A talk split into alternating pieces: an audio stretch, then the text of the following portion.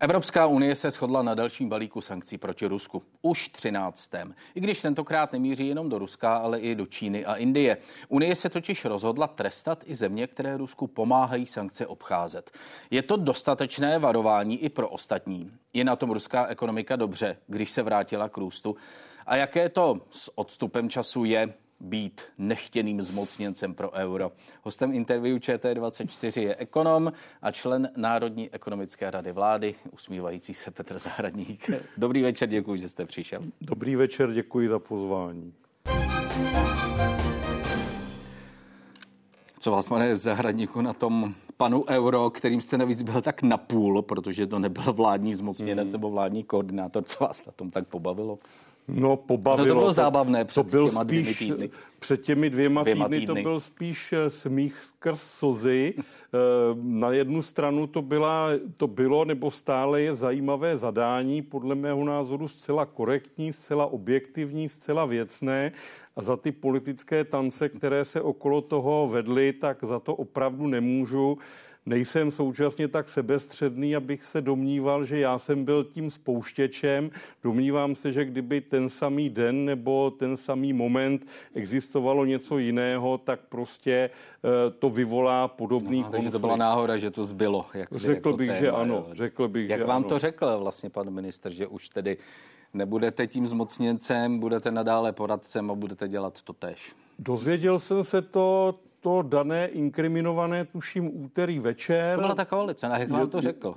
Eh, řekl bych, že, že myslím s trochou omluvy, ale já myslím si, že zrovna od pana ministra Dvořáka jsem žádnou omluvu nečekal a eh, že, že to je tak, jak to je a že je zapotřebí jak si dodržovat jakási koaliční pravidla, takže jsem to respektoval a jedeme v nějakém novém módu dál. No, tak nic jiného vám stejně nezbylo. Politici stan uh, mluvili o tom, že za těch pár hodin uh, hádek se debata hmm. o euru v Česku posunula o tolik jako těch 20 let předtím ne. Tak kam jsme se v tom posunuli? To bych možná neřekl, že za 20 let, ale zcela určitě ta debata o euru velmi výrazně eh, byla utlumena někdy od roku 2017, konec konců, kdy profesor Oldřich Dědek, jak si přestal vykonávat funkci vládního zmocněnce. Ten udělal, řekl bych, enormní množství práce, jak z hlediska schromáždění potřebných informací, tak řekněme jejich šíření těm odpovídajícím subjektům nebo sociálním skupinám a od té doby samozřejmě i pod vlivem všech těch následných událostí, hmm. které nastaly, Eh, zelená transformace, covid, bezpečnostní záležitosti, tak řekl bych logicky to téma euro. No, a, a co je teď jinak po tom předminulém úterý nebo pondělí, když vy jste se usadil na půl druhého dne do té funkce. Eh, dokonce ne, i virtuálně, protože jsem se neměl v podstatě reálně kam usadit. No ne, co, co je teď tedy jinak? Já si myslím, že jinak je to, že uh, sice možná trošku skrytě v tom vládním prohlášením skutečně uh, stojí věta, že je zapotřebí dokonce urychleně splnit maastrichtská konvergenční kritéria.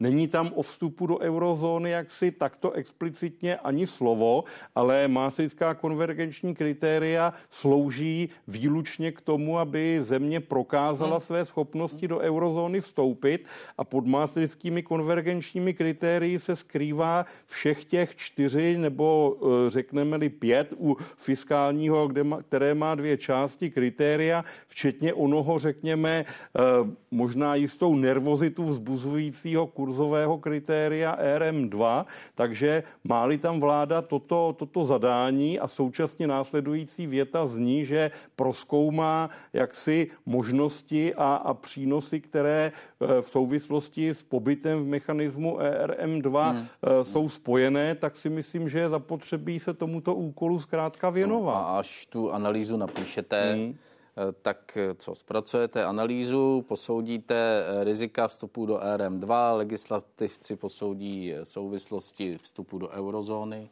A to přece už všechno víme, tohle to ne, takže se zase nestane nic, zejména když to máte udělat do října to bude tak blízko k volbám, že zase nebude nic? S tím Ať se... už to nebo ono, nepředjímám výsledek. Já taky bych nerád, já se na to osobně docela těším, ale těším se na to spíše jako na jakousi akademicko-výzkumnou práci, mám pocit, že její... Takže poli... pro lidi nic. Wow, uvidíme. Ale i s ohledem na složení té skupiny, kde na jedné straně prostě jsou dlouhodobí principiální odpůrci a na druhou stranu jsou, řekněme, stoupenci, eh, za předpokladu, že výsledkem bude jeden jediný scénář nebo jeden jediný výstup, tak to pro, pro, pro politické rozhodnutí vlády podle mého názoru hmm. nebude znamenat nic. Pokud budou výsledkem třeba dva scénáře a bude tam vládo vyber si, tak to je zase jiná, jiná kapitola. Hmm. Když se vás zeptám na benefity a negativa vstupu do eurozóny, tak mi určitě vyjmenujete. Já se chci zeptat ale eh, na něco jiného. Je to pořád ještě důležité, nebo jsou vůbec důležité eh, ty benefity, které by to eh, případně eh, přineslo? Protože když se zamyslím nad kurzovým rizikem, kurzová rizika se, kurzová rizika se pojišťují, transakční náklady, dobře, nějaké tam jsou, kurzová rizika jsou pojištěna, firmy si stejně už v eurech půjčují, se eurem se obchoduje a tak dále. Lidi čím dál tím víc se platí elektronicky, jestli euro na kartě máte nebo nemáte, celkem jedno prostě tou kartou kdekoliv zaplatíte. Je to vůbec ještě pro běžný život důležité?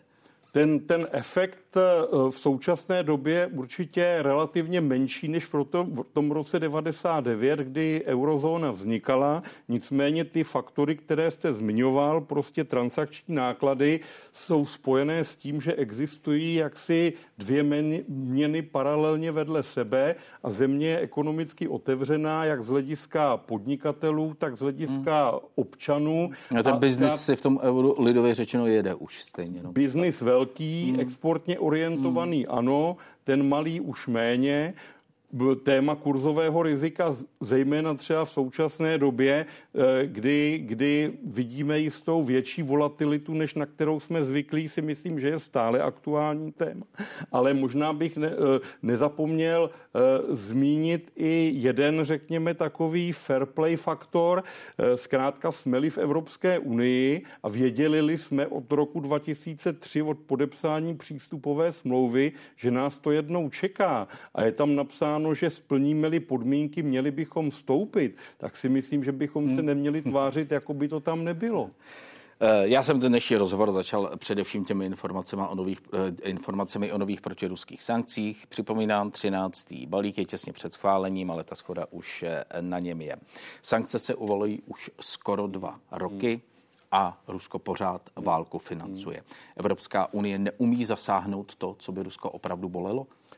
Uh, Ekonomicky těžko. Mám pocit, že už ty první reakce hned v tom únoru 2022 a následně při prvních sankcích a vlastně určitém balíčku ochranářských opatření ze strany Evropské unie bylo zjevné, že prostě toto není munice, která by byla schopná zastavit válku. Myslím si, že existovala očekávání eh, ve smyslu toho, že bude možné Rusko alespoň třeba ekonomicky nějakým způsobem limitovat, nechci říct zbídačit, ale to se e, nenaplnilo. Naopak Rusko, ruská ekonomika se přeorientovala opravdu na válečné hospodářství a ty dva roky, kdy to válečné hospodářství jede hodně na, na plný plyn, tak e, optikou standardních statistických ukazatelů to vypadá, ne, že by se tam nic nedělo, ale že se naopak ruské ekonomice daří e, téměř nad, nad očekávání hmm. dobře. Je no tam, taky tam ten růst 3,6 e, za loňský rok. Mimochodem. Kež bychom měli my a kež no, by byl průměr ale Unie. někdo říká, jestli se tomu číslu vůbec dá věřit věřit. Vy mu věří. Je, je, je to eh, rele, relevantní nějaký údaj, který Rusko zveřejňuje? Eh, nemám možnost hmm. tohleto jakýmkoliv způsobem ověřit, nemám možnost suplovat statistický, hmm. statistický úřad. Hmm. Mohu poprát s rezervou, ale snad úplně vycucané z hmm. prostu není. Dobře, řekněme, že to sedí, to není až tak důležité. Jakou kvalitu tohleto číslo říká právě protože to je válečná ekonomika? Co to znamená pro kvalitu té ekonomiky? Co před tanky vytváří, v úvozovkách tanky to nebudou jenom tanky samozřejmě, očividně vytváří. A to je, to je kvalitní ekonomika? A řekl bych, že to je ekonomika úplně jiného charakteru, než na kterou jsme, řekněme, v demokratickém a, a mírovém světě zvyklí. Je to opravdu jenom číslo, odráží to úplně jinou, jinou, jinou kvalitu e, e, v podstatě i občanských postojů vůbec nastavení společnosti. Sám si kladu otázku, jak je dlouho tato, tato ekonomika udržitelná. Rusko mělo na druhou stranu na začátku a vlastně stále má velikou výhodu, že bylo minimálně zadlužené, takže si může dovolit, dovolit eh, poměrně výrazně zvyšovat dluh a najde-li věřitele. Samozřejmě mimo těch zemí, které uvalují sankce, tak si myslím, že je i externě financovatelné, takže ukáže se hmm. déle. Eh, tuhle otázku tady mám taky, jak dlouho je to udržitelné. Tak uh, jak dlouho to může fungovat, tohle? Uh, už v současné době hovořeno na začátku. Uh, byly odhady, kolik Rusko a konec konců i Ukrajinu stojí válka v řádu nějakých vyšších stovek milionů dolarů denně. Teďka v současné době už se to posouvá uh, i do jednotek, do jednotek miliard, včetně nějakých vyvolaných nákladů. Myslím si, že určitě ne do nekonečna, ale i právě proto eh, tady máme 13. balík sankcí, protože k čemu docházelo a bohužel i v rámci Evropské unie, že se našli jaksi prostředníci, jak v zemích bývalého Sovětského svazu, tak právě v zemích, na které se eh, ty aktuální sankce uvalují, to znamená Čína, Indie, případně některé další, které velmi rychle sehrály roli, řekněme, z prostředníka, prostřednictvím kterého proudí zboží, ale i určitá, řekněme, sofistikovanější řešení, jak z Evropy do Ruska, tak naopak. Hmm, a to je to zboží toho takzvaného dvojího užití, tak, že se dá, tak, že se dá tak, použít i pro ty válečné tak. Uh, účely. To, co Evropská unie udělala, je dostatečné varování pro ty ostatní? Uh, pro mě... Nebo jinak, já se ptám jasně. jinak.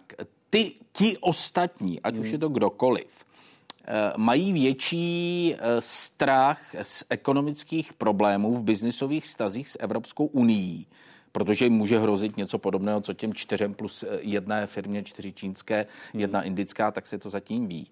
Tak více se bojí těch ekonomických, potenciálních ekonomických problémů s Evropskou unii vlivem nějakých dalších sankcí, anebo radši vidí ten biznis s Ruskem, protože vydělává. Eh, řekl bych, že tady je ještě třetí faktor. Zcela mm-hmm. určitě biznis s Ruskem je jaksi primární faktor pro okamžité rozhodování, ale bohužel tady je faktor, který opět nehraje úplně do karet Evropské unie, že její ekonomická váha v globálním měřítku klesá. Ještě před nějakými 10-15 lety se na globálním HDP podílela nějakými 25%, teď už jsme někde pod 20%, jinými slovy, i pro ty třetí země obchod s Evropskou unii, navíc stagnující Evropskou unii, už není takové terno. A pokud na místo Evropské unie najdou nějakou jinou, řekněme, rozvíjející se lokalitu, jak v rámci Ázie, tak třeba i v rámci Afriky, tak si myslím, že to pro ně nemusí být až tak velká ztráta. A navíc pro ty třetí země si myslím, že není ani velkou překážkou obchodovat se severoamerickým kontinentem, který na jednu stranu je, řekněme, vůči Rusku také eh, relativně velmi přísný, ale víme, jakým způsobem i v současné předvolební eh, době tam panuje atmosféra. Zaměřme se radši na sebe sama a nekoukejme se moc dále. Takže pro ty třetí země si myslím, že hmm. Evropa hmm. už zdaleka není uh, takové ESO, jako, jako by bývala třeba před deseti nebo patnácti hmm. lety. Takže efektivita uvalování sankcí na třetí osoby, kromě Ruska, eh, asi příliš vysoká nebude. Ale je to dobrá cesta, protože tady uh, někdo uká, nebo někdo deklaroval, že úbytek vzájemného obchodu uh, mezi Evropskou unii a Ruskem byl vykompenzován právě toky přes ty třetí země, takže dělat tuhle cestu je dobré. Mě jenom lehce straší, že po dvou letech tady máme třináctý balík. Proč jsme takto vehementně nepostupovali od samého začátku a třeba později nějakým způsobem lehce neupouštěli plyn, ale začali jsme relativně velmi jemně nějak kontinuálně na to nabalujeme, ale ukazuje se, že ta účinnost eh, úplně asi hvězdná nebude. Jak je to možné, že se pořád nacházejí další a další hmm. možnost, a teď už mířím hmm. do Ruska, další a další možnosti někoho sankcionovat. Dnes, tuším, Velká Británie to byla, uvalí sankce na, na vedení té věznice, hmm. kde zemřel Alexej hmm. Navalny. Hmm. Evropská unie hází další. Jak je to možné? Ka- kam až se ještě může jít? To je pořád ještě tolik nesankcionovaných subjektů? Bohužel si myslím, že ano, protože byť ty sankce vypadají uh, reálně jako, jako neprodyšné, tak pořád uh, nemají charakter jaksi plošných opatření. Kdyby se zavedla na začátku plošná opatření v obchodu, službách, platebních záležitostech, kapitálových tocích, uh, pohybu osob, kolik Rusů se pohybuje eh, nejenom po Evropě, ale i po Spojených státech, nejenom jako občané, ale i jako podnikatele, bez jakýchkoliv, řekněme, následků. Tam si myslím, že eh, to plošné řešení s možným, řekněme, uvolňováním by bylo daleko účinnější než toto. A když se se ptal, jaký je prostor, myslím si, že opravdu velký. Když se podíváme vůbec na charakter těch sankcí, tak vidíme v rámci určitě určitého odvětví, že se nějaké kritérium posune o, o, o pár, eh, že se k tomu přidá nějaká aktivita nebo nějaké číslo se zvýší. To je eh, ta škála té vzájemné ekonomické propojenosti předtím byla enormní a teďka v té mozaice vyzobáváme jednotlivé, mm, mm. jednotlivé bombonky. Máte taky odpověď na otázku, proč to tak je? Vy, vy Evropskou unii dobře znáte ze svých funkcí, které jste v souvislosti s celým aparátem, fungováním Evropské unie měl a máte. Já, víte proč? Eh, já si myslím, že to je tak. A v době, kdy, kdy ta válka vznik, eh, vypukla, tak už jsem nebyl jaksi činný eh, jenom, jenom spíš na dálku, ale vnímal jsem, že prostě vnímání té války, zejména v tom únoru 22, bylo velmi hmm. intenzivní. No dobře, to už má být pryč, ale i díky a, vysvětlování a, bývalých východních zemí. Dobře. A Proč je to dnes? Pak ten dozvuk eh, pořád pro, pro země typu Irsko, Portugalsko, Španělsko je to spíše, eh, řekněme, jakýsi thriller na, na, na plátně v kině. Takže si to než... tam Rusko prolobuje? Eh, já si myslím, že to pro ně prostě není priorita a že se tím nezabývají, že se zabývají záležitostmi spojenými s Latinskou Amerikou a, a, a dalšími. Eh, v případě Německa už je to, nebo Německa, Rakouska, případně Itálie, to je složitější příběh, kde ta míra intenzity, kapitálové propojení vzájemné bylo velmi silné a, a někteří, řekněme, některé rezistentní kruhy stále tomuto odolá vyvolávají. Eh, to, to, to, to, ta změna toho nastavení mysli v těchto z těch zemích probíhala jaksi velmi, velmi, prů, velmi průběžně. Naopak v současné době si dokážu představit, že třeba Německo je vůči tomu jaksi daleko ortodoxnější než naopak některé země e, e, typu Polsko třeba, které zprvu bylo jednoznačné a teďka dělá určité ústupky, zvlášť třeba v souvislosti s ukrajinským obilím. Je to zobecním-li, je to projev jakési opravdu velké i mentální rozmanitosti v Evropské unii. Na druhou stranu i to, že vlastně i přes tuto rozmanitost se podařilo jak si sjednotit na nějakém alespoň trošku společném postupu, si myslím, že je, že je velmi dobrá vizitka. Pomalu míříme k zemědělství přes to ukrajinské obilí, ale ještě jedna hmm. otázka k té ruské ekonomice. E, ta válka snad jednou skončí. Ty tanky a ostatní věci se přestanou vyrábět. Bude ruská ekonomika schopná něco produkovat?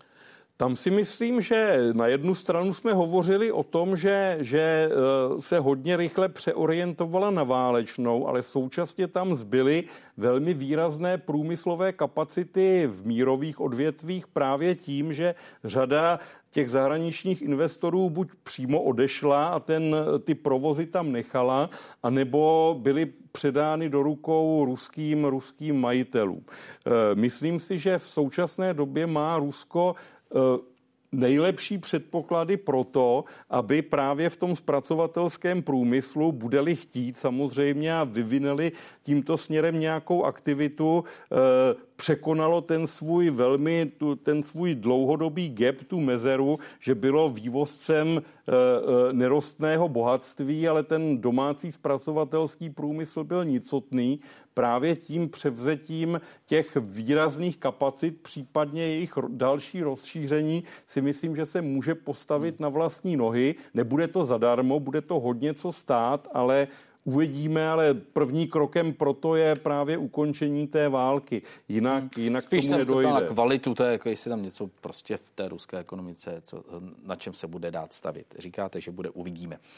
Pojďme k tomu zemědělství. Hmm. Bude se protestovat ve velké části Evropy, ostatně ono už se protestuje, na zítřek je naplánována ta blokáda českých, slovenských, polských, maďarských, litevských, lotyšských farmářů na hranicích. Zkrátka v každé zemi nebo v řadě zemí Evropské unie se zemědělcům nelíbí hmm. něco hmm. jiného. Hmm. Je něco, co dělá Evropská unie špatně a nelíbí se to všem? V oblasti zemědělství si myslím, že asi není nějak, protože podíváme-li se na způsob financování, tak tam jsou víceméně daná pravidla, je tam nejvýznamnější podíl takzvaných přímých pladeb, tam můžeme ten princip je asi zřejmý, protože to je vlastně první společná politika. E, nelíbit se může všem nebo většině to, že ty přímé platby jsou odvolá, odvozovány od takzvaných zelených kurzů a pro každou zemi je ta hodnota toho zeleného kurzu jiná. Nejvyšší výši přímých plateb mají ty země, které mají nejvyšší, řekněme, ekonomickou vyspělost a nejvyšší kupní sílu. My máme, řekněme, výrazně nižší výši těch přímých pladeb, tak se to nelíbí nám, ale rozhodně neplatí, že se to nelíbí třeba nizozemcům nebo dánům, které, které mají tu, tu, tu nejvyšší. Dru... No to znamená, takže to není nastaveno fair, ale ne, ne, neměli by mít všichni stejně? Uh, ono je to, to je jedna z kapitol toho společného evropského rozpočtu a z té jiné kapitoly, zejména z té kohezní politiky, naopak země našeho typu dostávají, řekl bych, násobně více, než mají ty, ty, ty bohaté země, takže tímhle tím způsobem se to nějakým způsobem vyrovnává. A ještě v té zem, společné zemědělské politice, a to si taktéž nemyslím, že se nelíbí všem dohromady, je uh, velká pasáž na rozvoj venkova. Možná země se neschodnou, co to znamená rozvoj venkova. Za to znamená financování nějakého tradičního zemědělství nebo nalézání nějakých alternativních ekonomických aktivit ve venkovských oblastech. Tam asi nebude jakási obsahová schoda, ale opět principiálně si nemyslím, hmm. že, to je, že to je věc, která by vadila všem. Hmm. Já si myslím, že právě jste to na začátku označil správně, že každému z těch eh, nejenom zemí, ale i zájmových skupin v rámci nich se nelíbí něco parciální. Mm, ono taky někdy jsou ty protesty vůči národním vládám, protože tak, to jsou tak, národní, národní opatření. Ale co by asi mohlo být společné, to jsou ty levné dovozy. Hmm. To ukrajinské obilí a další komodity, nejenom obilí, které se Eh, dováží do Evropské unie, přestože by neměli. Ty mají transitovat do chudého světa. Jak to, že, kdo to dělá? Kdo to tady prodává, jak to, že Evropská unie není schopná zajistit, že když se domluvilo na tom, že to bude jenom transitovat, tak to bude hmm. transitovat a ne končit v Evropské unii. Jak to, že to nedokáže vymoci? Je to asi složité, protože to transitování nutně probíhá skrze členské země Evropské unie, zvlášť těli problém jaksi námořního, námořního hmm. přesunu hmm. z Černého moře do středozemního, kde, kde dochází stále jaksi i k vojenským konfliktům a mám pocit, tu že... pečeť přece musí někdo rozstřihnout někde, ne? Samozřejmě, ale potom je velice, velice atraktivní právě pro ty nejrůznější zprostředkovatele, kteří v úvozovkách relativně nebo absolutně levně nakoupí to ukrajinské obilí a s malou přirážkou, ale pořád výrazně nižší cenou, než která je na těch hmm. národních no trzích. Unie nemá páky tohle zakázat? Ono ne, to... ne, zakázané to je. Vymoci si ten zákaz. Uh, to by pak asi muselo docházet k tomu, že na zřejmě na šengenské hranici, na vnější hranici Evropské unie v podstatě každý, každý eh, kamion nebo každý vlak eh, ukrajinského obilí by byl jaksi kontrolován tak, že přejde do nějakého zprostředkujícího skladu, odkud bude jaksi to obilí následně přepraveno do toho korektního místa no, určení. To ale to se určitě to se neděje, zatím neděje. To neděje, neděje.